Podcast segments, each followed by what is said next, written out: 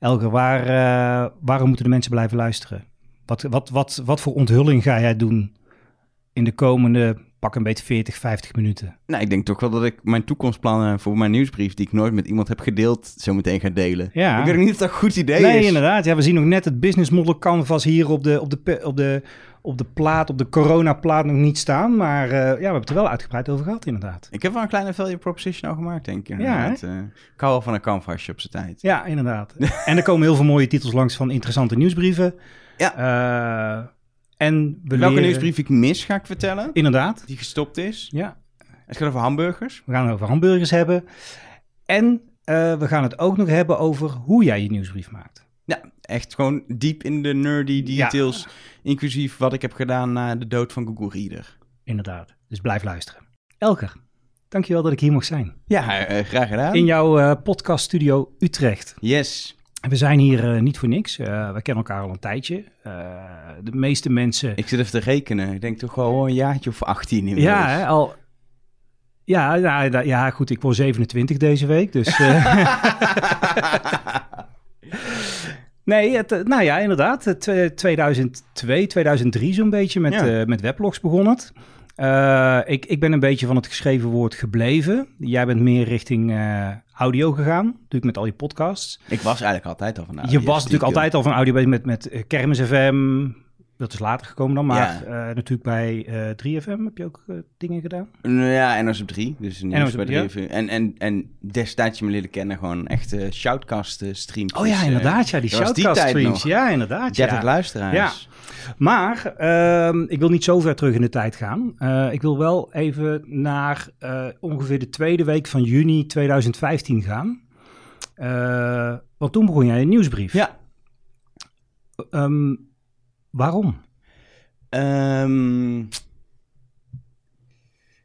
waarom? Wat ik, dat is natuurlijk vijf jaar geleden, klinkt stom, maar dan moet je altijd gaan graven. Maar wat ik me nog herinner is eh Revue, de, eh, de dienst die ik gebruikte voor, voor nieuwsbrieven, die eh, begon net. Een Nederlandse start-up. Ehm, coole tool, omdat je heel makkelijk nieuwsbrieven kon schrijven waarin je linkjes, eh, linkjes eigenlijk deelt en van eventueel commentaar voorziet. Eh vond ik heel interessant om te proberen, want ik hou altijd wel van dingen proberen. En dan moet ik wel zeggen dat het minder is dan vroeger. Vroeger probeerde ik alles en tegenwoordig denk ik soms, oké, weer een tool. Laat maar even. Maar bij Revue dacht ik, oh, dit vind ik interessant. Vooral omdat ik het wel een interessante manier vond om eh, mijn kennis ehm, die ik heb. Ik, ik werkte destijds nog bij de NOS. NOS Lab leidde ik. Heel veel bezig met innovatie daardoor. Ik las heel veel.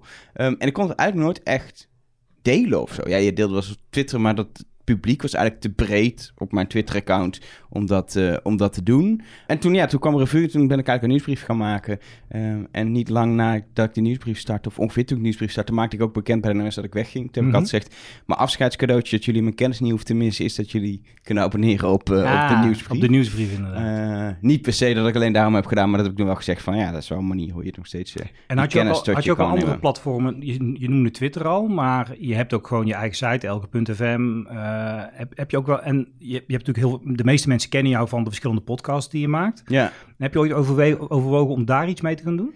Ehm, Om die kennis te delen? Toen, toen nog niet. Eh podcast was toen ook net pas een beetje echt aan het opkomen. Hm. Ehm, ik heb er wel, ik heb dus, ik denk er al jaren over na om een, een media podcast te beginnen. Ehm, maar ik vind het lastig. Ik wil er niets toevoegen aan wat er al is aan aanbod. Hm. En dat vind ik lastig, want er is al best wel eh, veel. En ik wil niet de zoveelste eh media podcast eh eh, dan zijn. En dat is ook een tijdsding. Je moet een keus maken wat je, Ja. wat je doet. Maar goed, die nieuwsbrief die begon je vijf jaar geleden. Wat, wat voegde je daar toe, vond je zelf toen? Of vind je misschien nu ook nog? Ehm, heel lastig om over jezelf te zeggen.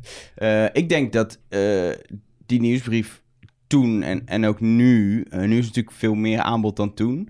Maar het was toen de eerste, volgens mij, Nederlandstalige nieuwsbrief... Eh, waarin eigenlijk eh, de ontwikkelingen op digitaal gebied in de media werden, werden samengevoegd. Dat was ook mijn doel, om gewoon wat ik lees te delen, samen te vatten, te cureren. Ja. Ehm, eh, en dat ben ik blijven doen. Ik denk nog steeds dat ik dat toevoeg aan, aan het landschap. Er zijn nu inmiddels wel veel meer media-achtige nieuwsbrieven, ook in het, eh, in het Nederlands. Zelfs uh, Villa Media van de Mhm. NVJ maakt bijvoorbeeld zelf een nieuwsbrief. Wat Mhm. ik alleen maar toejuich dat dat gebeurt. Er meerdere dingen zijn. Ik denk nog steeds dat ik wel iets toevoeg, omdat ik... ehm, mijn kijk... Maar eigenlijk is het concept wat ik doe best wel raar. Want ik schrijf over media, deels journalistiek, maar deels gaat het over streamingdiensten en, en soms een beetje entertainment Ja. raakt het, zonder daar super diep in te gaan. Het gaat dus ook heel erg over social media en ehm, eh, zelfs de meer democratische kant van het internet raakt het zonder... Ik, eigenlijk is het een soort net niet niche nieuwsbrief, want Mhm. ik pak een heel brede niche, Mhm. eh, puur vanuit overigens mijn eigen interesse. Het is best wel vanuit mezelf gedreven, omdat het gaat om wat ik interessant vind en zelf lees. Ehm, en probeer daar alle dingen aan te raken zonder eh, op één onderwerp heel diep in te gaan. Ja. Eh, podcast gaat het ook relatief veel over, omdat ik daarover schrijf.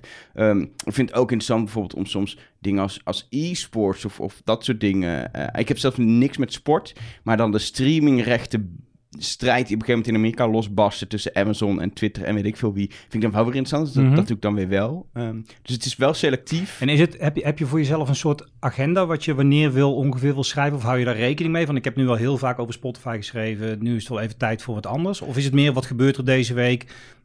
Wat kom ik tegen en daar, daar schrijf ik over? Ja, het is, het is heel erg.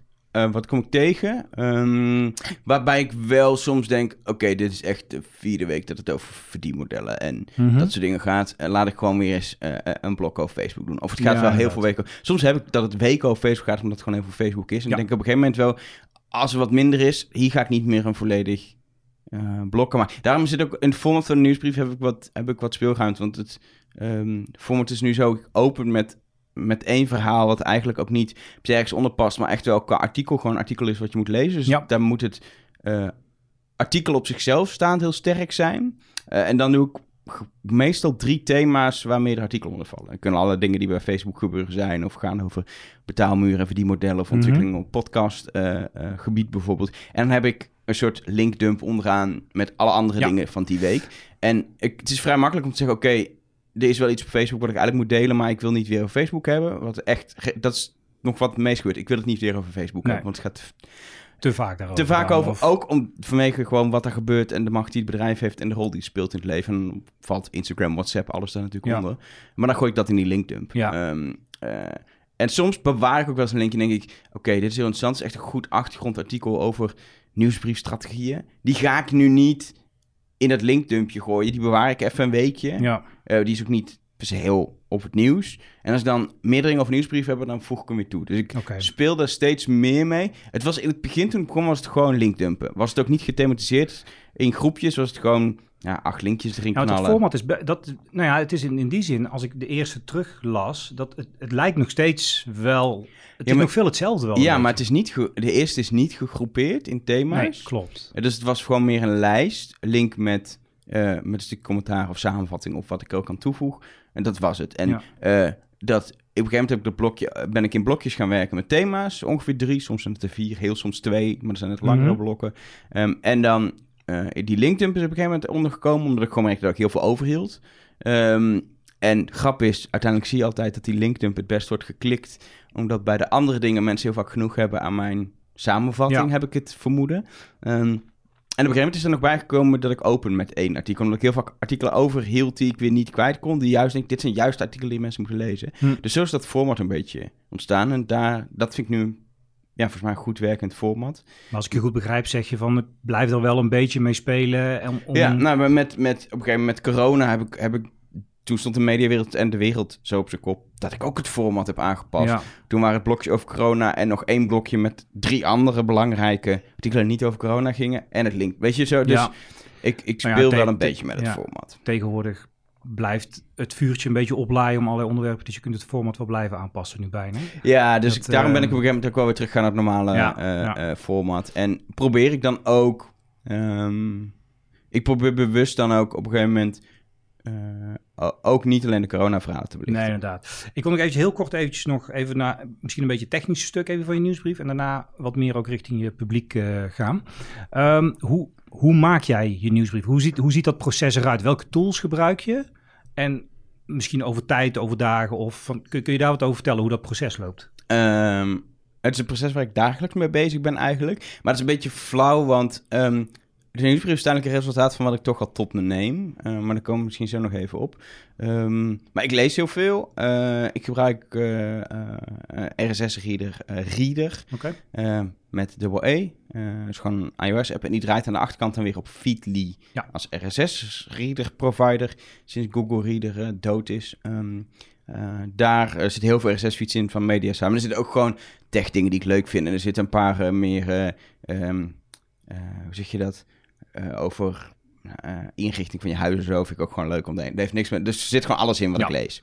Um, maar zeker de media dingen die lees ik eigenlijk altijd als eerste. Um, als ik interessante artikelen tegenkom, uh, soms lees ik ze niet eens helemaal omdat ik echt aan het scannen ben. Mm -hmm. maar dan sla ik ze op via de bookmark tool die in, in Chrome zit van, van Revue. Okay. Dan komt hij eigenlijk in Revue in een soort inbox. En dan staat gewoon klaar. Dus de inbox is eigenlijk gewoon een lijst met alle links die ik word toegevoegd. En ik lees heel veel uh, andere nieuwsbrieven.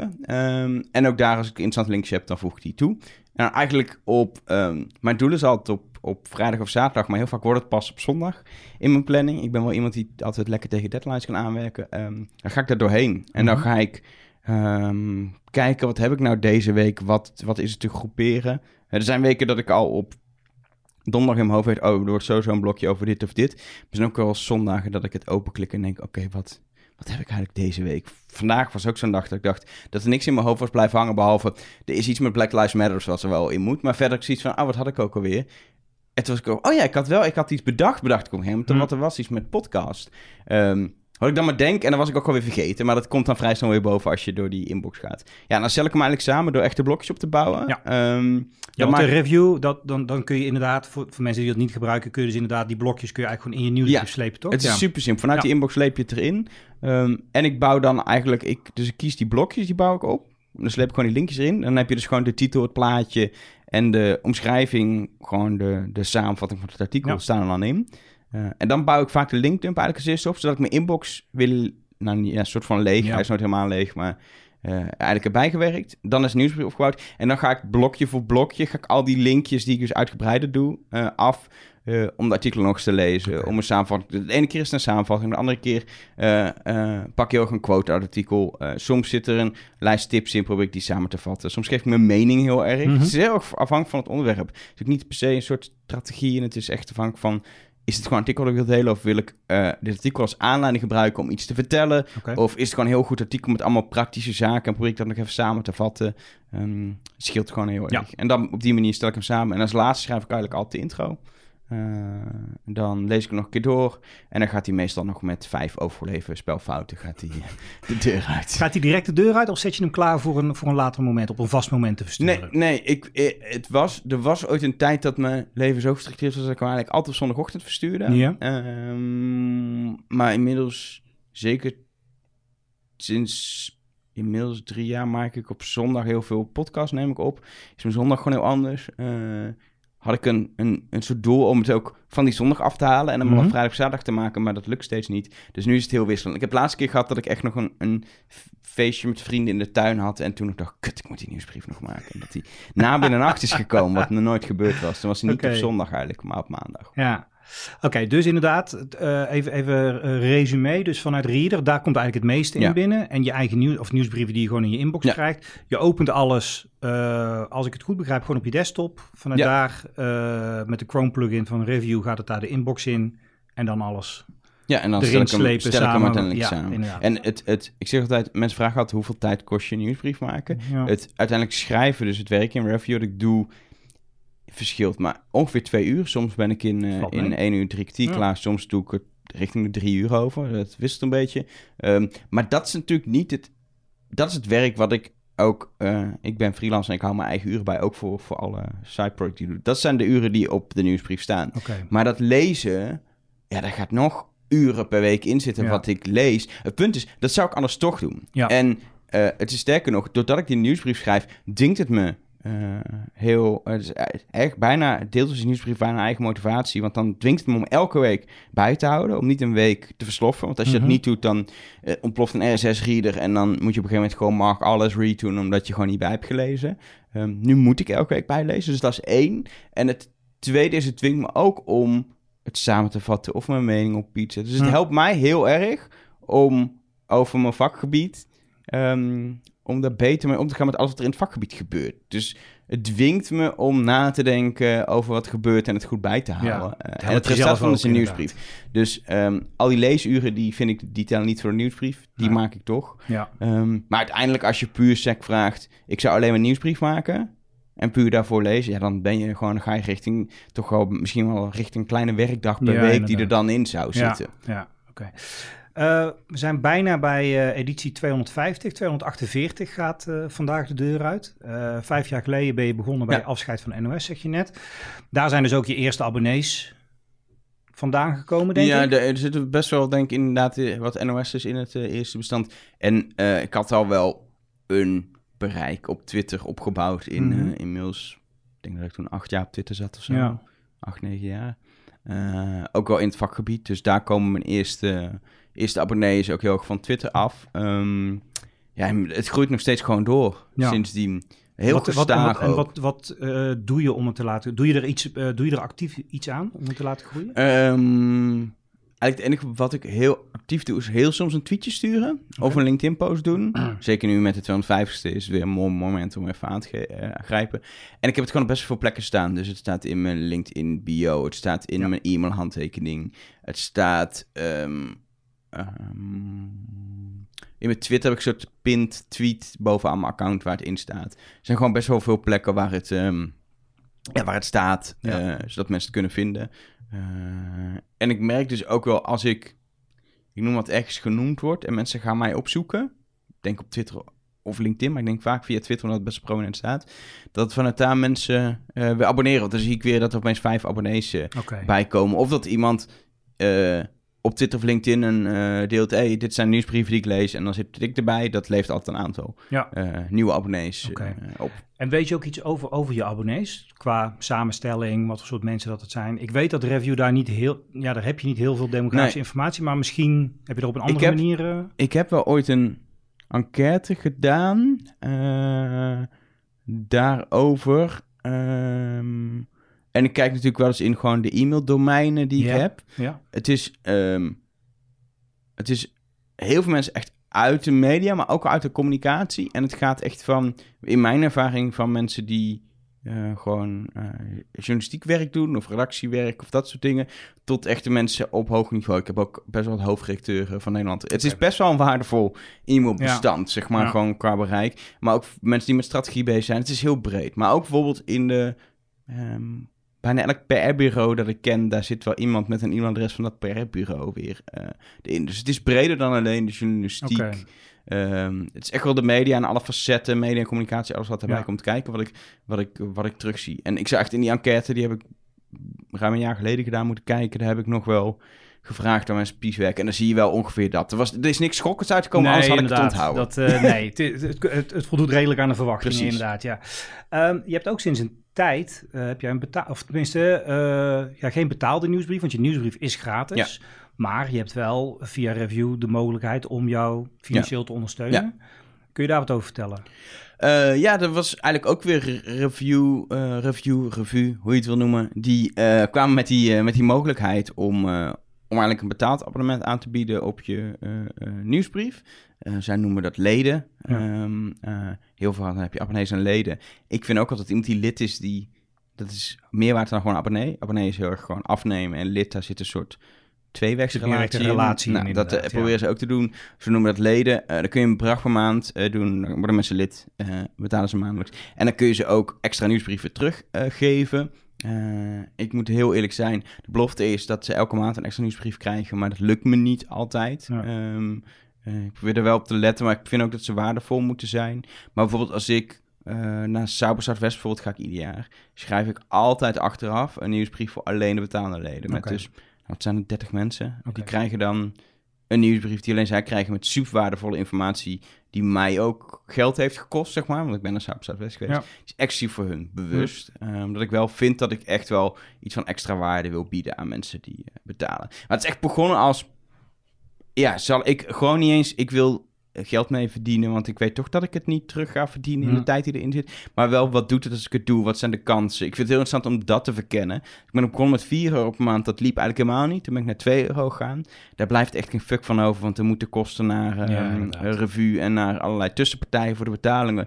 Eh, er moet BTW af, eh, eh, officieel. Nou, dan hou je echt nog iets meer dan een euro over. Dan moet je dan eh, formeel weer, eh, als, dat, als je dat echt als, eh, niet als dekking van kosten aftrekt, maar gewoon als winst. Dan moet daar nog loonbelasting overheen. Nou, ja, dan kun je voorstellen dat je, als je geluk hebt, 70 cent overhoudt van die Ja. 2 euro die mensen betalen. Dus voor het geld Dat is het eh, niet. Het is is, het ook, niet. het is ook Ik- echt een experiment. ja, het is een experiment, maar ik Eh, vind het ook wel, het is ook wel interessant om te zien, vind ik dan, op welk moment worden mensen lid, waarom? Hm. Omdat ik dat eigenlijk veel interessant, ik, je leert door te doen, schrijven een nieuwsbrief, versturen, waar mensen op klikken, eh, maar ook eh, eh, wanneer ze betalen, leer je heel veel wat ik kan toepassen in mijn, in mijn werk, zeg maar. Dus het is voor mij één grote... Hoe, hoe bedoel je dat? Nou, het leert mij heel veel over hoe eh verdienmodellen de media kunnen werken. ehm, eh, wat voor motivatie mensen... aan het moment dat mensen abonneren, kan ik ook zien... Oké, ik heb een bepaalde oproep gedaan. Of het was oproep, er komt een extra nieuwsbrief aan over. Dat werkt dan blijkbaar heel goed. Of eh, dit kost me zoveel uur per... Die deed het heel goed. Op een gegeven moment vertelde ik hoeveel werk... Hoeveel tijd er eigenlijk in die Mhm. nieuwsbrief gaat zitten. Ehm, je kan me steunen. En toen zag ik dat mensen het deden omdat ze zagen dat er heel veel tijd in gaat zitten. Ja, ja, Dus ja. ik kan heel erg testen wat werkt nou. En dat kun je natuurlijk weer eh, gebruiken als je andere mensen adviseert over, ja. over, eh, over abonnementsmodellen of media. Of ja, dus in die zin is het ook echt gewoon een proeftuin voor jou als ondernemer inderdaad. Ja, eh, op, op, op dit soort, op dit soort eh, eh, onderwerpen inderdaad, verdienmodellen eh, en media. Ehm, je, je maakt, nou, de meeste mensen kennen jou van, van de verschillende podcasts die je maakt. De Telekids Generatie, Trust Nobody, Spoorcast. Zag er daar nog eentje toch? Nee, er zijn twee Trust No- Hier aan de muur hangen twee Ja, Nobody. twee Trust No- Nee, dat zijn ze volgens mij wel. Eh, ja, dat zijn die ik echt helemaal zelf eh, maak. Eventueel wel eh, samen met, met anderen, eh, Ja. overigens. Ehm, ik doe nog eh, praat met me, presenteer ik voor Adformatie. Oh ja, ja. Ehm, over eh, eigenlijk eh, online marketing en dan vooral de interactie met, met, eh, met de consument vanuit Mhm. bedrijven. Eh, dat doe ik nog. Ehm, dan eh, moet ik zelf even denken. Ja, ik doe, ik doe ook productie waar ik het niet presenteer, zeg maar. Dus ik heb toevallig, komt er eh, morgen een, een, een productie van klant online, een podcastserie. Eh, Maar goed, de meeste mensen kennen jou van, of tenminste, als mensen je kennen, is het vaak van verschillende podcasts. Ehm, hoe is, is de relatie die je hebt met, met je publiek, met podcasts? Ik, ik bedoel, ik ken jou vooral van eh, Trust Nobody. En ik weet hoe de relatie met de Moloten is. Ja. Want dat komt elke week terug in, in jullie uitzendingen. Dat is echt ook gewoon een vast blok eigenlijk, wat ik bijna als eerste luister. Ehm, maar hoe, hoe anders is dat dan met het geschreven wordt, met nieuwsbrieven, met de, de leden die je hebt eh, en de lezers van je nieuwsbrief? ik merk dat ehm, überhaupt eh het medium podcast zorgt voor een meer interactieve la- relatie met je publiek. Eh, het is een nog intiemer medium. Ik denk dat het heel erg mee speelt. Ehm, wat ik bij mijn nieuwsbrief best wel merk, is dat er eigenlijk heel weinig reacties komen. Ik krijg soms een keer een, een reply. Ehm, eh, ik stel ook niet voor vragen. Ehm, dus als ik vanaf dag één de nieuwsbrief ook had gevuld met linkjes die mensen tippen, zoals sommigen dat doen, dan krijg je ook meer binnen, denk Ja. ik. Ehm, als iemand iets stuurt, doe, eh, plaats ik het wel eens en zet ik het er ook bij. Hoor. Maar Ja. het is niet iets wat ik heel actief, ehm, actief doe. Dus ik merk dat die interactie eigenlijk best wel minimaal is. Wat heel typisch is, ik had afgelopen eh, december het idee, ik wil een soort, soort ehm afrond jaar eh, ding doen waar mensen ook een soort eh, toekomstvoorspelling eh, Ja. doen in een nieuwsbrief. Wie zou die ooit goed hebben gehad, eind 2019? Ja, dat is wel leuker. Die, die pakken we weer bij eind Ja. 2020, maar dat zal weinig, weinig mensen zijn. Inderdaad, het zou mooi zijn als iemand een soort hele rare... Ik Ja. moet hem eigenlijk nu eens bijpakken. hele rare voorspelling heeft gedaan. Ehm, maar ik merkte, ik had een oproep gedaan en er kwam niks binnen. En dat, dan, dan baal je wel. Denk ik, ik maak elke week een nieuwsbrief en eh, lezen mensen hem wel, Ja. zeg maar. Ja. Toen deed ik, deed ik nog een keer de oproep. Eh, toen kreeg ik ook mensen die mailden. En toen had ik ook, heb ik al bijgezet van, volgens mij dat er weinig binnenkwam of zo. Toen had ik ook mensen, oh, ik had de oproep vorige keer niet gelezen. ja. Wat wel typisch is, want dat stond er wel in. Ehm, maar toen kwamen er nog best wel wat reacties. Hm. Maar mensen waren het ook niet gewend dat je bij mij een reactie geeft en dat ik er iets mee doe. Dus heb ik echt een nieuwsbrief gemaakt op basis van die, eh, van die reactie. Een ander format ook, maar dat was echt om het jaar af te sluiten. Eh, dat was wel grappig dat het uiteindelijk wel werkte, maar ik twee keer moest vragen Ja. of dat het een beetje ging, ging leven. Eh, maar wat ik zeg, het, ik denk dat het ook wel afhangt, afhangt van hoe je er zelf in staat. En ik weet dat er nieuwsbrieven zijn waar wel super veel interactie in de community rondom die nieuwsbrief heen Mhm. is. Ehm, eh, ik merk zelf dat ik dat meer bij mijn podcast dan bij mijn nieuwsbrieven. Je zoekt het ook niet heel erg op Nee. met je nieuwsbrief. Nee, kijk, is- een nieuwsbrief is. ehm, bij die nieuwsbrief, want ik maak ook toevallig nog een andere nieuwsbrief over eh podcasttips. Daar sturen mensen Ja. de podcasttips in. Nou, die draait al bijna een jaar op podcasttips van andere mensen. Ik heb er twee keer zelf één gedaan. Eh, dat werkt heel goed, want ik heb nog steeds 30 tips die ik potentieel zou kunnen gebruiken in een soort backlog staan gewoon van dingen die zijn ingestuurd. Dus dat werkt supergoed. En daar wordt wel gereageerd, dus dat is die interactie wel. Ehm, dat is ook het concept. Het is een soort crowdsourced nieuwsbrief. Mensen sturen een tip in. Ik maak een nieuwsbrief elke week op Ja. basis van tips van de lezers. Nou ja, en dat staat ook heel expliciet in. dat hè, is, ja, dus het hele format is dat. Eh, en mijn nieuwsbrief is mijn verzameling, wat ik lees met eh, mijn commentaar of samenvatting. Het is, het is, het is mijn ding. Ja, Ehm, en jij, ik deel mijn kennis, maar ook vanuit mijn visie en met mijn selectie deel ik eh, eh, met je. En er zijn dingen waar ik heel weinig, wat ik zei, waar ik misschien relatief weinig aandacht of juist eh, proportioneel, proportioneel veel aandacht aan besteed. Puur op basis van, omdat ik het interessant vind. En dat is wat je krijgt. En als je dat niet interessant vindt of het niet met me eens bent, dan moet je het niet lezen. nee. Zo simpel is het. Ja. Ehm, je bent er al vijf jaar mee bezig. Nieuwsbrieven bestaan al eeuwen, lijkt het wel. Eh, eh, nee, maar dat, ik, ik, ben zelf ooit in 1996 online gekomen, 94 online gekomen, 96 gaan werken online. En een van de eerste dingen die ik ook maakte was een nieuwsbrief. Be- besefte ik me. Die dingen bestaan echt al heel lang. Je bent zelf heel actief met echt wel nieuwere media, podcasts, et cetera, en audio. Wat, wat, wat is het toch? ehm, waarom blijven nieuwsbrieven toch interessant? Want je maakt er zelf ook al vijf Ja. jaar gebruik van. Ik, denk- ik denk dat het, eh sowieso als je kijkt naar nieuwsbrieven die ik denk jij ook vroeger maakte, waren of echt marketingnieuwsbrieven, eh, die natuurlijk steeds worden gemaakt. Ik krijg ze nog steeds van, eh, weet ik veel, bol.com en, en weet ik veel welke webwinkels. Hm? Gewoon om dingen te verkopen. En als je kijkt naar media, waren nieuwsbrieven heel vaak meer soort magazines met soort plaatjes die je moesten verleiden om artikelen te gaan lezen. In mijn ervaring. Dus een soort, soort vaak mooi opgemaakt met, met gekleurde blokjes en plaatjes en koppen Ja. en call to actions van ga dit lezen. En nu zie je dat de laatste jaren eh, nieuwsbrieven steeds meer een medium op zich zijn geworden. Eh, waar het in de nieuwsbrief gebeurt, nog wel wordt gelinkt. Kijk, mijn nieuwsbrief is ook voor linkjes, maar ik vat ze samen, ik voer dingen toe, dus je hoeft... Het idee is juist dat ik je help en dat je niet alles hoeft te lezen. En als je het echt interessant vindt, de interessantste dingen, die kun je dan nog zelf lezen. Ehm, dus het gebeurt echt daarin. En waarom... Dus dat is wel een ander soort manier van hoe, je, hoe e-mail wordt gebruikt, nieuwsbrief worden gebruikt. Waarom dan nog steeds e-mail? Ik denk dat het ehm, nog steeds de makkelijkste manier is om een product te maken. Ik noem het even een product. Ja, ja. ehm, met een eh, abonnementsrelatie. Eh, Oké. eh, iemand meldt zich aan en krijgt elke week of elke dag of elke maand of elke twee weken of wat ook wil, wanneer het relevant is, wat je voor frequentie wil, in je mailbox. En je hoeft er niks voor te bouwen eigenlijk, want de diensten zijn er om het, om het te doen. Ehm, en je hoeft eigenlijk, kijk, je moet moeite doen om mensen te laten subscriben natuurlijk. Maar je vervolgens heb je, kun je continu eh, onder mensen aandacht komen. Eh, dat kun je ook doen door een app te bouwen, eh, wat heel veel werk is, en pushberichten te gaan versturen. Of browser pushberichten, maar die zijn Ja. veel meer intrusive. En het is veel meer werk. Ehm, terwijl een nieuwsbrief is, het zit in mensen een e-mailbox wat ze kunnen lezen op het moment dat ze zelf naar een e-mailbox gaan. Al hebben veel te veel mensen volgens mij e-mailnotificaties aanstaan op Mhm. hun telefoon, wat ik niet snap, maar dat is een ander verhaal. Ehm, dus het is wat minder intrusive. En het is, je hoeft er niks voor te doen, je hoeft niks te bouwen. Je hebt geen, in principe geen eigen eh, eh, ehm, domein en zo nodig. Ik weet dat jij ook voorstander van, bent Mhm. van doe dat wel. Maar het hoeft niet. Weet Nee, je, je kan eh, Substack, Review, maar zelf, zelfs, zelfs Mailchimp, Ja. All Out en nog steeds volgens mij degene met het grootste aantal subscribers en dan gratis kunnen versturen. Ja. Die bieden het gewoon aan. je hebt in een uur een nieuwsbrief. Je kunt draaien. gewoon beginnen inderdaad. Dus als je, als je al heel lang twijfelt, ehm, eh, aan de ene kant denk ik, denk goed na dan wat je wil gaan doen. Ja. Denk er wel even over na, wat is je belofte aan je abonnee? Dat is altijd wat Ja. ik een beetje vind dat je wel moet bedacht hebben. Maar volgens ga gewoon beginnen. En het is helemaal niet erg, ehm, vind ik, om ook niet... Mijn format was ook niet op dag één. Je zegt aan de ene kant, zei je van, het is inderdaad nog steeds linkjes met mhm. toelichting. Maar het format is deels ontstaan met de tijd, omdat je gaat, Ja. gaat zoeken wat werkt. Ehm, je moet wel nadenken over wat je wil bieden, maar hoe, de vorm precies, kun je heel erg denk ik gaan doen. Ja. Tenzij gewoon een geniaal format hebben. Ik hoorde laatst nog iets in een nieuwsbrief, die is via een soort 3-2-1 principe, drie Ja, linkjes, klopt. twee dingen. Ik weet niet wat het precies was.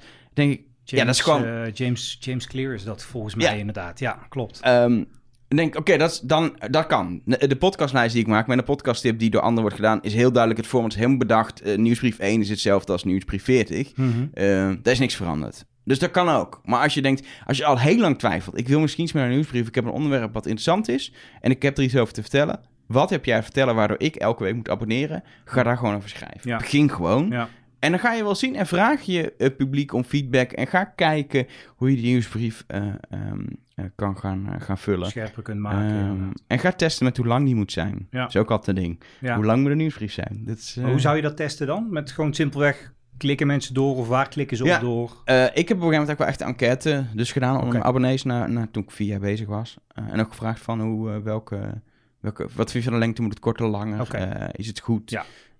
Wil je vaker dan één keer per week? Allemaal gewoon om te peilen. Dat Ja. kun je natuurlijk altijd doen. De beste testen natuurlijk altijd om het echt te testen. Ehm, eh, je zou een theorie als hele AB-test erop los kunnen Ja. laten. Wat zorgt nou voor meer click-throughs, kort of lang? ehm, eh, eh,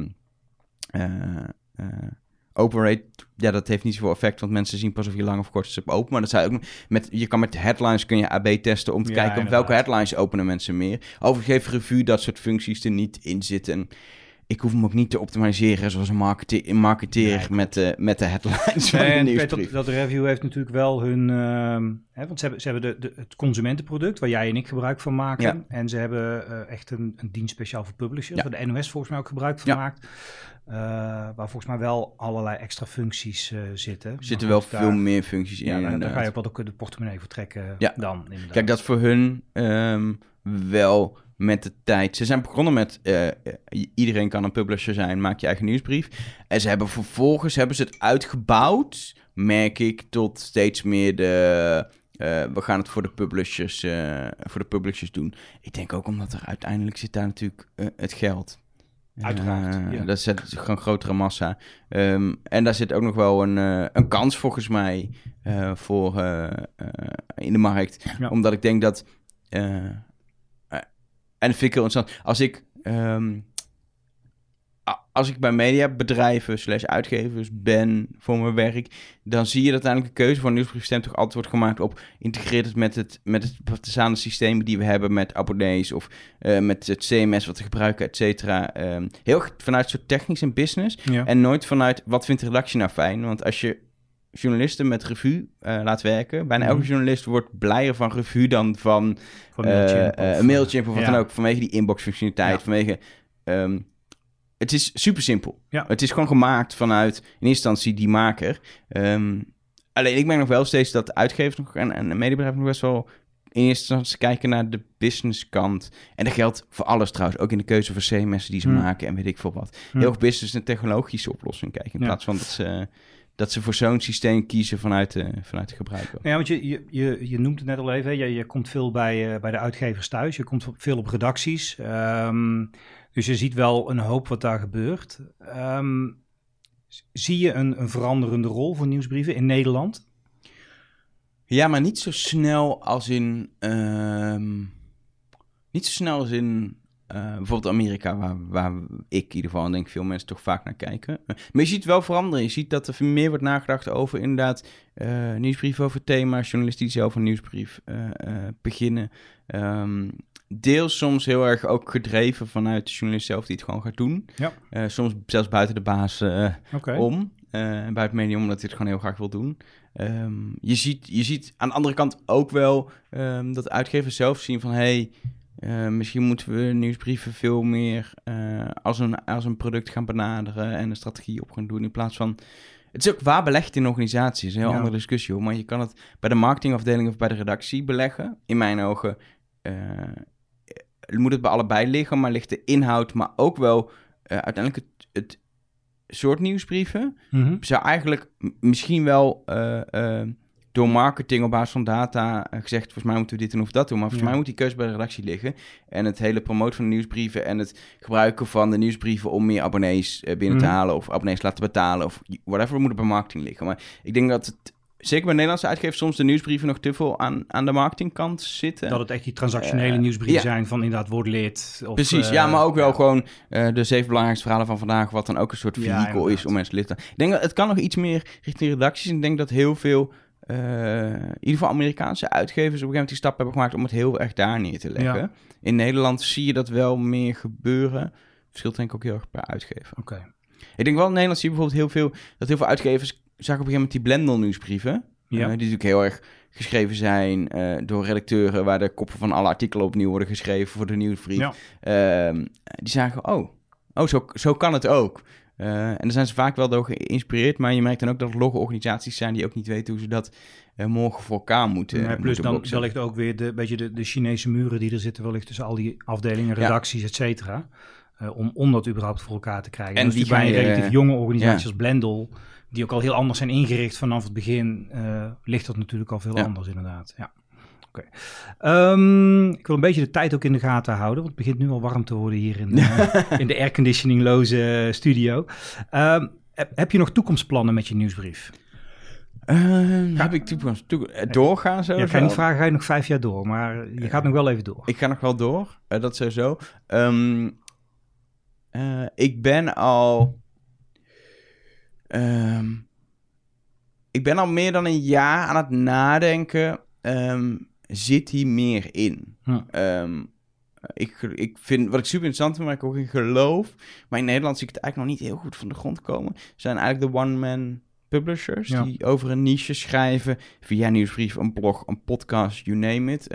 Eh, vaak wordt voor eeuwig wordt altijd eh, Ben Thompson en uh, Strategory aangehaald. Nou, ik kom daar inhoudelijk geen sinds bij in de buurt. Mhm. Die ambitie heb ik ook niet. Maar die vorm, dus dat je ehm, eh, echt een, een nieuwsbrief hebt of een site of een podcast of meerdere dingen. ehm, en daar betalen mensen ook voor of deel is gratis en deel is betaald. En dat is gewoon een, een medium op zich. Ja. Geloof ik heel erg in. Dus ik zit, ben heel gaan denken, maar ik ben bijvoorbeeld al meer dan een jaar en ik heb boekjes vol met ideeën voor de naam. Om te beginnen met de naam, want nu het die Elger, wat heel goed is voor mijn. Het is mijn. Ik zeg nu vaak, het is mijn visitekaartje.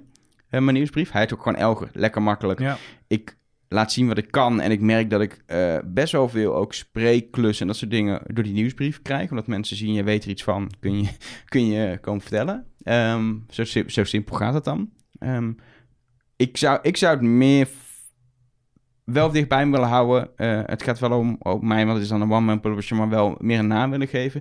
En misschien dan wel uit willen breiden met, nou, we hadden het al eerder over, een media podcast. Ja, Of inderdaad. eh, misschien ook wel een site erbij met wat meer analysestukken. Eh, al is dat niet het hoofdding. Het zal Hm. eerder zijn dat ik, dat ik een podcast erbij doe. Ehm, en die nieuwsbrief. Uitbouw niet eens, maar een beetje omgooien qua naam. Eh, maar ik ben al meer dan een jaar mee bezig, maar ik begin al bij een goede naam die ik niet kan bedenken. En dan is het tweede, daar moet ik ook eh, structureel tijd ervoor gaan maken om, eh, om er meer tijd aan te besteden Ja. dan ik nu doe. Wat weer betekent dat er ook substantieel inkomsten moeten zijn. Niet omdat ik er rijk van word, maar wel omdat ik dan minder ander werk kan Ja. doen. Ehm, ik merk wel, want daarom heb ik ook die enquête meer dan een jaar geleden gedaan. Er is wel interesse bij de lezer van mijn nieuwsbrief om zoiets te, te doen. Dus wie weet. eh, maar voorlopig is, is, stuw ik Ja. het nog een beetje vooruit. Maar wie weet. Ja, nou ja, maar is, het, is, is dat dan ook, hè, wat, wat vaak ook wel dan in dit soort discussies, of het nou over nieuwsbrieven gaat, maar ook over de, de, de, de one-man blogs of betaalplatformen, komt al heel vaak de taalbarrière. Het Nederlands taalgebied is natuurlijk vele malen kleiner dan het Engelse taalgebied. Ehm, is, is dat dan ook nog een barrière? Of is het misschien ook wel toch wel een, een, misschien een cultureel dingetje? Dat er toch in, in Engelstalige gebieden, Amerika, zo dat op de een of andere manier dat eh, als, als één persoon zichzelf als een soort publisher wegzet, wordt dat eerder geaccepteerd dan, dan in Nederland? Ik denk, ja, ik denk dat het allebei is. Ehm, dus eh, het taalgebied is vrij klein. Ja. Al puur als ik kijk ehm, dat, hoe zeg je dat? Als je kijkt naar het Nederlandse taallandschap en hoeveel mensen er met ehm, media bezig zijn die geïnteresseerd zouden zijn in wat ik schrijf en vertel, dat zijn er genoeg, denk ik. Want je hebt echt niet zoveel nodig om een valuable business eruit te halen als je in je eentje Ja. bent. Weet je, er bestaan, ehm, en die doen niet zelf door, maar er bestaat een Ville Media, ook al is het van de vakbond, eh, bestaat er. Er bestaat een broadcast magazine in Nederland. Eh, eh, er zijn nog vakplatformen uitgeven. Er zijn titels in de media, zelfs nog op papier, die kunnen draaien. Ja. Dus er is markt. Hm.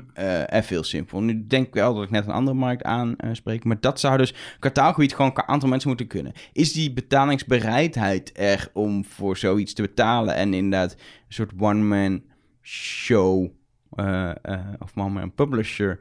Uh, die, ja, in Nederlands is dat wel veel minder, zijn we dat gewend. Ja. Um, ik denk, daar zie ik ook wel dat het, dat het misschien langzaam aan het veranderen is hoor.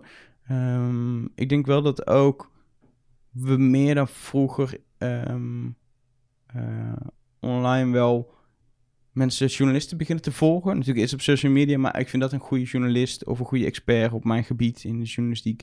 Um, dat, het begint wel meer te ontstaan. Ja. En het gaat zo langzaam, voor gevoel. In Amerika ja, gaat het gewoon een stuk uh, sneller. Maar ik denk, het, ik denk dat het voorbeeld is... Eigenlijk zie je nu uh, in Nederland podcasting en donaties... Ja, dat gaat, zie je wel. gaat best wel snel nu, komt het van de grond. Terwijl het ook niet echt Nederlands zou zijn, cultureel gezien... om dan gaan te doneren voor, het kan voor misschien wel, kan misschien wel een beetje een soort van vliegwiel-effect hebben naar andere media dan ook. Ja, uh, ja inderdaad. Dat, dat hoop ik. Ja, inderdaad. Nou ja, goed, en wat je net ook aanhaalt over in Nederland zie je dat gebeuren. De correspondent is natuurlijk al vanaf het begin ook mee begonnen. Hè, met vol, volg uh, individuele journalisten ja. met hun eigen nieuwsbrieven.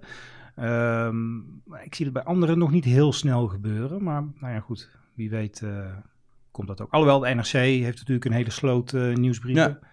Het zijn best wel veel hoor. Ja, uh, meer dan je denkt. Ja. Heeft bijvoorbeeld, denk ik, best wel NRC is Wouter van Noord uh, met zijn, uh, zijn nieuwsbrief. Echt Ja. wel zit ook echt een community omheen van mensen die eigenlijk echt bezig zijn. Wat betekenen al die digitale ontwikkelingen voor de maatschappij van de toekomst? Echt wel, um, echt wel bezig met die, niet de oppervlakte, maar de diepgang Ja. achter, die, achter alle ontwikkelingen. En dat gaat echt van biologische DNA-technologie tot concrete uh, artificial intelligence, uh, techno- van alles. Um, super interessant en echt denk ik een heel goed voorbeeld. Um, maar bijvoorbeeld de NOS heeft uh, de Trump Weekly Ja. van Arjen van der Horst in, Ja. in Amerika. Die is daarmee gestart toen Trump president werd. was zelfs de Trump Daily. Op een gegeven moment wel de Weekly geworden, maar daar, daar gebeurt dat. Um, uh, bij het FD is een nieuwsbrief over uh, onder andere Europa, uh, Europa Mania. Volgens mij heeft de NOS trouwens ook nog, die heeft ook een Die hebben ook corona pop-up nieuwsbrieven volgens mij. Ja, die, FD. de corona is niet echt door een journalist geschreven. Het is gewoon een soort samenvatting uh, van het coronanieuws. Ja. Uh, maar dat hebben ze inderdaad ook gedaan. Dus er gebeurt best wel wat. Alleen ik denk dat het veel meer kan. Maar ik heb het idee, NRC misschien wel... Um, maar bij de meeste is helemaal geen strategie. Nee. Er gebeurt wel iets en oh, we moeten er iets mee en oh, laten we eens kijken dat. Um, maar ik denk nergens dat er een nieuwsbriefstrategie op papier Nee. staat. Um, die stap is denk ik nog wel te maken. Juist, en dan ga je juist denk ik ook je individuele journalisten uh, neerzetten. Maar je moet ze ook tijd geven. Ja. Um, uh, Casey Newton, uh, journalist bij The Verge, die um, heel erg Silicon Valley volgde, die op een gegeven moment steeds meer gaan, gaan verdiepen, ook voor zijn werk in de impact van, uh, of de relatie tussen democratie en de social media platformbedrijven. Um, uh, dat gaat van regulering tot nepnieuws tot, nou, you name it. Uh, zoveel raakt de democratie tegenwoordig. Ja. Um, en die heeft op een gegeven moment aan zijn baas gevraagd... wil er een nieuwsbrief over maken, kan ik twee uur per dag krijgen om dat te doen? Nu heb ik het idee dat hij iets meer dan acht uur per dag werkt. Um, dat idee heb ik ook wel als ik zijn nieuwsbrief lees, inderdaad. Maar die maakt een nieuwsbrief vier keer per week... Ja. die langer is dan mijn nieuwsbrief. Ja. Ik heb soms moeite om er doorheen te komen. Um, zo lang is hij. maar Doet hij dat nog steeds alleen, denk je? Ja, hij heeft één iemand die hem helpt erbij. Uh, Ja. Maar sowieso de openingscolumns alleen al Die schrijft, schrijft hij zelf. nou, ja. dat is al een stuk op zich hoor. Daar Ja. zit je al even. Maar dat is een voorbeeld van ook echt een niche-niche zoeken. Niet Klopt. uh, platformbedrijven of, of tech of dat soort maar echt die bedrijven en de relatie tot democratie als een hele concrete niche en laten zien ook hoe fucking huge en actueel dat is. En uh, ook vanuit daar weer, hij haalt daar ook weer nieuwsverhalen uit. Hij heeft heel veel artikelen geschreven over uh, de contentmoderatoren die onder andere voor Facebook werken, die in een soort callcenters werken onder Ja. erbarmelijke omstandigheden, gewoon in Amerika, voor te weinig geld. Ja. Um, de tips heeft hij echt gekregen, mede dankzij haar nieuwsbrief, zodat hij dat verhaal kon maken. Ja. Dus dat is echt, die heeft ehm, daardoor zijn eigen specialisatie nog verder verspecialiseerd. Ehm, en met het nieuwsbrief een, een heel eigen kanaal eh, gecreëerd, waardoor Klopt. hij veel meer nog een zelfstandig merk... Als hij, hij kan nu weg bij de Verge, zeg maar. Nou, het was ook in, ik, was, ik was het net even aan het zoeken, want ik, ik twijfelde over de naam. Het is de, de, eh, de interface, Ja, de interface, eh, inderdaad. Ehm, eh, en het was pas na een paar edities dat ik door had dat het onder de vlag van de Verge werd, werd Het geschreven. was ook... ze hebben dat er eerst ook helemaal niet in de branding en zo bij gedaan. Hij is eerst gewoon gaan doen. Op een gegeven moment hebben ze het iets meer naar binnen getrokken. Ja. Wat logisch is. Ehm, en wat wel grappig is, ze hebben nu in een nieuwsbriefstrategie... ehm, eh, hebben, hebben ze ook iets in de naamgeving waarin ze... Ze hebben de interface, maar Dieter Boon meer... Iets meer de, de traditionele techjournalist. ehm een van, zeg maar, de... Ja, in Nederland zou het adjunct hoofdredacteuren noemen, Mhm. denk ik. Ehm, die is... ehm uh, een dagelijks nieuwsbrief eh, schrijft, die heet Processor. Dus ze zijn het heel erg gaan incorporeren. En ook in naamgeving. Die processor bestond eigenlijk al als een soort... Toen heette hij nog volgens mij geen processor, maar soort dagelijkse nieuwsbrief. Toen hebben ze Dieter er als gezicht op geplakt. Die ze hem ook meer gaan maken. En toen is er ook nog een naam gegeven die weer past bij de interface. Ze zijn daar wel een soort strategietje Ja, oké. eh, Ze bezig. zijn er wel over aan het nadenken. Wat daar geval. typisch is. Casey Newton gebruikt Revue. En Ja.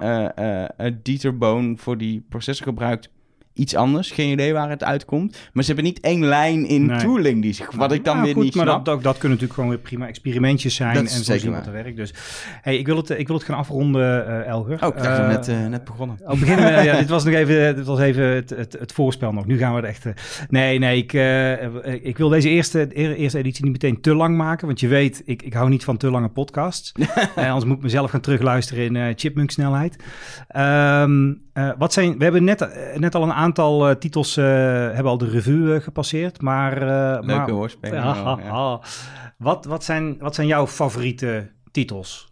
Oh, misschien heb je ze net al genoemd hoor, maar zijn er zo een aantal titels waarvan je zegt van nou die open ik eigenlijk altijd wel als ze in mijn inbox verschijnen. Ehm, sowieso Casey Newton wel. Al merk ik wel ook vaak dat ze te lang zijn met ze in mijn inbox komen. Dus dat ik ze soms één keer per week in een uur eh, alle vier ga, ga doorlezen. Gebruik je het ook heel erg voor je eigen nieuwsbrief? Ja, ja. ja, die... ehm drie kwart niet hoor, maar er zitten best wel wat dingen in die dan wel voor mijn nieuwsbrief interessant zijn. Juist dat gaat om bedrijven als Facebook en Ja. zo haal ik daar best wel dingen uit. Het dubbel soms ook, want dan kom ik het ook nog in mijn RSS-reader tegen of andersom. Heel vaak kijk ik in review in mijn inbox en staan artikelen twee keer in. Eén keer bijvoorbeeld vanuit zo'n nieuwsbrief en één keer eh, Ja, ja, direct. Ehm, ik vind zelf ehm, eh, de nieuwsbrief, de media-nieuwsbrief van Axios in Amerika, Ja. een redelijk jonge eh, economische nieuwssite daar. Daar heb je eh, Sarah Fisher, is de mediajournalist daar. Het is soms heel Amerikaans, soms gaat het echt alleen maar over Trump of om ook nog traditionele tv-ratings, eh, maar soms ook hele goede dingen. En de vorm van Axios is heel erg duidend en kort. Vind ik heel fijn, die nieuwsbrief super toegankelijk en ben je eigenlijk op de hoogte wat er in, in Mhm. media Amerika speelt. Die vind ik erg sterk. Is dat is het een dagelijkse of een wekelijkse? Die is wekelijks, dinsdag. Ehm, sinds kort ben ik geabonneerd op... Hij Josh, geloof ik. Het is echt George Spector. Josh Spector, dat kan Ja, wel. de, ah, ik pak hem er ook Hij heeft heel lang ook bij een uitgever gewerkt. Ja, eh. ik denk dat ik weet wie je bedoelt. We zijn nu even aan het zoeken, lieve. Nee, voor Josh die- Stan Stanberg. Oh, dat is een andere. Josh Stanberg eh, heeft ook wel eh, vrij Amerikaans eh nieuwsbrief, maar ik vind het wel interessant. Terwijl elke dag een, eh hoe een heet soort die- hoe heet die artikel brengt.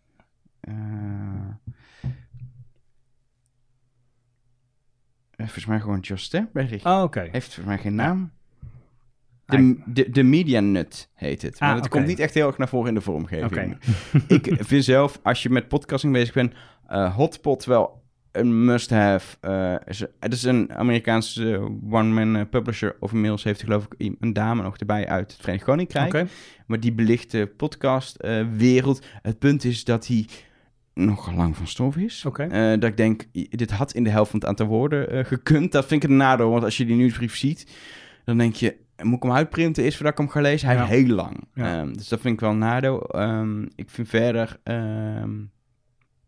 de nieuwsbrief van Revue zelf gewoon interessant, omdat hij echt goed ingaat op, op nieuwsbrieven. Ja, de This Week in Newsletters This Week eh, in van Mark is die geloof ik. Ja. ja. En ik, ja, het, wat ik gewoon heel goed vind qua format en business is de Hustle. Ja. Ehm, is een start-up die puur een nieuwsbrief doen ja. over een beetje economie en dan nog heel erg deels wel gedreven vanuit echt eh start-up wereld. Ehm, maar die is qua tong-in-cheek, qua format, qua ex- de experimenten die ze doen, super interessant. Die Ja, hebben een klopt. business gemaakt van, van nieuwsbrieven. Ja. Ehm, ze zijn er inmiddels een paar in Amerika, vind ik heel, eh, heel interessant.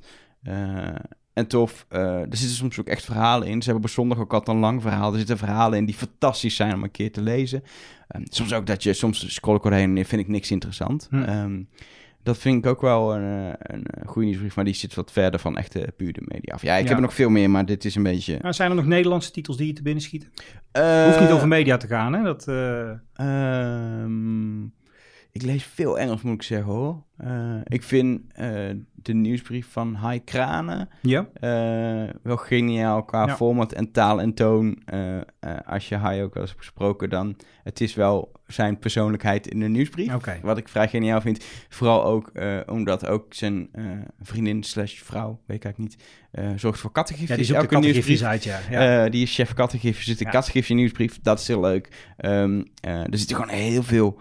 Zitten, hij is heel goed in het verzamelen gewoon van wonderlijke dingen die op het internet gedeeld zijn, die soms super interessant zijn, soms super grappig. Ehm, er zit altijd wel een linkje in waar je aanklikt en dan een kwartier tijd aan kwijt bent, terwijl je helemaal niet je bedoeling was. Zeg maar. ja.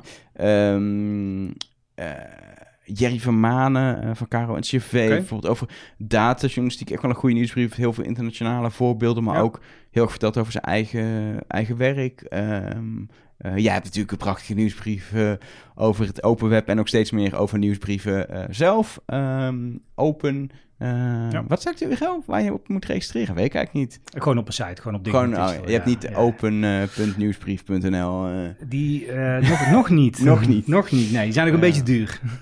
Eh, dus dat, eh, ja, dat zijn even. Ik lees gewoon wat ik zeg veel. Eh, Ja. Ik heb wel wat meer in Nederlands hoor, maar niet, niet per se. Maar ik denk van die schieten er heel erg eh, eh, bovenuit. Voor ja, wat ik heel jammer vond. Ernst-Jan Fout, eh, die natuurlijk ook een podcast over media doet met Alexander Klupping. Die had heel lang een nieuwsbrief, ook in de tijd dat ik het deed. Met echt goede, gewoon één onderwerp uitlichten over de Mhm. media. En echt wel goede kijk erop. Dus op een gegeven moment gestopt. Toen hebben Alexander en hij een soort de media nieuwsbrief.nl bego- eh, begonnen.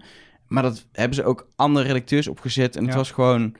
Er zat geen duiding meer aan. Terwijl die hele ding was bij de nieuwsbrief van Ernst-Jan was zijn duiding was interessant. Ja. En dat werd gewoon een soort samenvatting. Oh, dit is een interessant artikeltje, dit is een interessant artikeltje. Maar er zat geen smoor weer aan. Er zat ook geen gezicht meer aan. Nee. Heel anoniem. Toen moest ze ook nog... Toen zijn ze een abonnementsmodel gestart. En toen zijn ze ook gestopt. Waarschijnlijk omdat ze, gok ik, te weinig abonnees hadden. Ehm, maar ja, er was ook geen reden om te abonneren. Want het was... Er zat geen duiding meer aan. Er zat geen smoor aan. Het was gewoon... Ja, aan wie geef ik die euro's nu? Dat is heel Ja. anoniem of zo. Wat jammer is. En nu gebruiken ze die e-maillijst om de podcast over media te pluggen. Ja. Eh eh, zelfde lijst nog steeds, wat wel slim is. Maar ja. ehm, ik vind het jammer, want die nieuwsbrief van Ernst Jan was wel echt goed. Nou, het is wel interessant, want ze zijn natuurlijk... Ik, ik, je volgt hun podcast ook? Ja. Eh, ze hebben natuurlijk eh, twee weken terug, eh, of nou, langer geleden misschien... hadden ze die uitzending over het, over het media-imperium... eh, wat, ze, wat ze willen gaan starten. Eh, met, eh, met meer podcasts, geloof ik. En ik kan me zo voorstellen dat natuurlijk met hun beide achtergrond... eh, met Blendel en, en de correspondent... Ja. dat daar ook, ook e-mail ook alweer een, een plek kan krijgen. Zeker. En anders kan Ernst Jan natuurlijk altijd nog over financiële on- onafhankelijkheid gaan schrijven. zij, zij, zij hebben denk ik hetzelfde probleem wat ik heb en wat heel veel mensen hebben is... Ze, ik, zij hebben die podcast, ik heb die nieuwsbrief. Ik heb ook Ja. idee om het uit te breiden, maar ja, waar haal je de tijd vandaan? Ja. Ze hebben dat volgens mij met die podcast ook. Dat maar ze net ook hebben, kant op inderdaad. Ja, we kunnen, we kunnen wel meer, maar wat gaan we dan doen en hoe? En moeten, ze ook, we moeten het zelf doen nog gewoon andere mensen erbij halen en toelaten. Het zijn Ja. lastige, lastige dingen om eh, te doen. Maar Is- wel zo interessant om over na te denken en mee te gaan spelen. Is, is tijd ook eh, de, de reden dat jouw eh, illustere nieuwsbrief Vrijdag Burgerdag, dat we die nooit meer zullen zien? Ik weet niet of we hem nooit meer zullen zien, maar ik ben eh, inderdaad ook een jaar of vier, vijf geleden begonnen met Vrijdag Burgerdag. Een site over hamburgers, want daar hou ik van.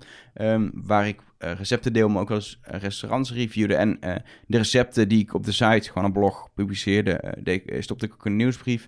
Ehm, op een gegeven moment is het gewoon een tijdding geworden dat Ja. ik merkte. Ik ben niet, ik ben bijna nooit iemand die iets laat versloffen. Dat het op een gegeven moment niet meer, dat ik het niet meer bijhoud. Mhm. Dat gebeurt me vrij weinig. Uh, maar bij deze is het echt gebeurd dat het een beetje steeds minder werd. Ja. Van elke vrijdag lukt dan niet meer. Na eens in twee weken, na eens in de maand, na eens in de acht maanden. Um, Ja, hij was ook ineens was die weg, Ja. volgens mij. Je hebt er Ja, nooit, nooit echt afscheid Nee, van genomen, nee, eh, volgens mij. um, en ik heb nog wel um, het plan. Uh, ik heb ook een een jaarplan gemaakt. Oh, goede nieuwe Nederlandse nieuwsbrief. Grip van Rick Pastoor bij het boek. Zeker, Um, Shout-out naar Rick. ja, fantastisch, want die zet je gewoon aan het denken. Het punt is, hij, hij, hij heeft, wat ik, wat ik heel interessant vind, is het moment van de nieuwsbrief. Rick komt op maandagochtend. Klopt. Ehm, is voor mij een super slecht moment voor die nieuwsbrief. Want hij gaat er gewoon over nadenken, dingen die hij anders kan doen. En er zijn mensen die denken misschien, oh dat is handig, dan ga ik dat deze week doen. Ik kan dat niet. Ik moet dat ergens hebben als ik aan het eind van de week zit Ja. of in het weekend. Maar prima, dat even terzijde. Maar eh, moment is wel een ding. Mijn nieuwsbrief komt ook bewust op zondag. En ik wil eigenlijk zondagochtend ook het liefst. Want het is een moment dat je soort van de tijd hebt om media tot je Komt nemen. heel veel op zondagochtend. Ja, Ja, inmiddels wel. Maar dat was in, toen ik begon vijf jaar geleden, was dat Ja. nog niet... eh, Nee, het is nu wel echt, bij mij op zondagochtend, het stroomt helemaal vol. Ja. Anyway, eh, wat was ik aan het vertellen? Ehm, Jaarplan. Ja, ik had een jaarplan en daar heb ik ingezet van... Ik wil eigenlijk... Wat ik wel wil doen is... Vrijdag Burgerdag... Ik, ik post eigenlijk niet meer. En ik wil misschien soms wel een keer een receptje erop zetten, maar eigenlijk niet echt meer. Ik wil wel kijken... Het is een archief aan recepten waar via Google nog steeds verkeer op komt. Het is nooit zo groot geworden als ik misschien had gehoopt. Of waar Mhm. ik misschien ook meer moeite in moet stoppen om echt die marketingkant in te laten groeien. Maar ik... Weet je, ik geloof wel dat er veel mensen zijn die van hamburgers bouwen, houden en ook al van een recept. Dus ik ben Ja. aan het kijken of ik de site kan verbouwen tot minder een blog en meer vooral de receptendatabase. Er zitten ook allemaal recensies en dingen in. Restaurants die kunnen dan wel misschien zelfs weg of in ieder geval niet echt geïndexeerd meer via de site, alleen via Google nog. Maar dat ik die recepten als soort receptendatabase site online zet. Dus dat wil ik nog wel Nou, doen ermee. Dat ja. ik ook... ehm, ik heb gewoon de tijd niet meer... eh, of ik wil de tijd er niet voor maken om een wekelijks in te stoppen, want ik doe te veel dingen. Nee, er schiet me net wel wat te binnen. Dat, eh, en ik, ik, ga, ik ga zijn naam nu echt, echt verkrachten volgens mij. Gajurka Jansen, die nu bij BNR Ja? zit. Die heeft ook een nieuwsbrief. Ook een beetje over media en, en, en, en, eh, eh, de business daaromheen. Maar die eindigt elke nieuwsbrief met een eh, metal tip. Met gewoon een, een, een album wat je moet luisteren Ah, ja. of wat dan ook. En dat heeft natuurlijk geen flikker met, met media of wat dan ook te maken. Maar omdat dat zijn hobby is, gewoon harde muziek luisteren, eindigt hij zijn nieuwsbrief altijd met een metal tip. Dus misschien kun je ook wel jouw nieuwsbrief Een gewoon met. Een, een hamburgerrecept. hoef je niks anders te doen, alleen maar te linken naar een Ja, dat is hamburgerrecept. waar. Ja. Anyway, iets om over na te Ja, denken. Ik wil, het, ik wil het gaan afronden. Hey Elge, enorm bedankt voor je tijd. Eh, en, en voor je waardevolle, waardevolle informatie. Ik hoop eh, dat eh, de luisteraars dit ook de moeite waard vonden. Het is natuurlijk de eerste keer voor mij überhaupt dat ik zo'n ding, zo'n podcast, al die nieuwswetse dingen, dat ik dat opneem. Ehm, wil je nou meer van dit soort interviews horen? Laat het me weten. Eh, dat kan eh, door eh, me op Twitter een berichtje te sturen, at Frank Meeuwse. Je kan me mailen, frank.frankmeeuwse.com. Je kan me zelfs nog wel, nou ja, misschien Mastodon. Of zo. Mastodon, ja, ook nog wel een beetje inderdaad. Overal te vinden. Je mag me audio-appjes sturen. Geen idee hoe je dat moet doen, want ik ga mijn telefoonnummer niet geven. Oh, daar heb ik wel. 06. en wil je nou meer weten over nieuwsbrieven? Op mijn blog Digging the Digital kun je steeds meer vinden over nieuwsbrieven. Plus, ik heb ook een eh, directory met eh, meer dan 150 eh, interessante nieuwsbrieven, Nederlands en Engelstalig, op thanksforsubscribing.app. Dankjewel voor je tijd en tot de volgende keer.